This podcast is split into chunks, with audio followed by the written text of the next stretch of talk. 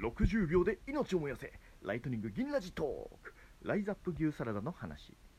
またちょっとダイエット向けのメニューになってしまうんですけれども吉野家。牛丼の吉野家で売ってるサラダでして、まあ、牛丼食べたいねっていう気持ちをぐっと抑えながら、えーそれを頼むと牛丼のその牛皿あの牛肉と玉ねぎの部分と、えーなぜか鶏肉と豆と、えー野菜が持ってある感じのサラダがやってくると。で、まあ、ちょっとボリュームが少ないかなっていう気もするけど、まあ、サラダだしねそして美味しかったです。味はすごく良かったんです。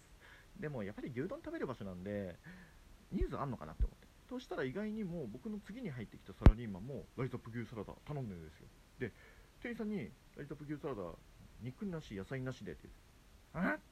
何それ全否定じゃんって。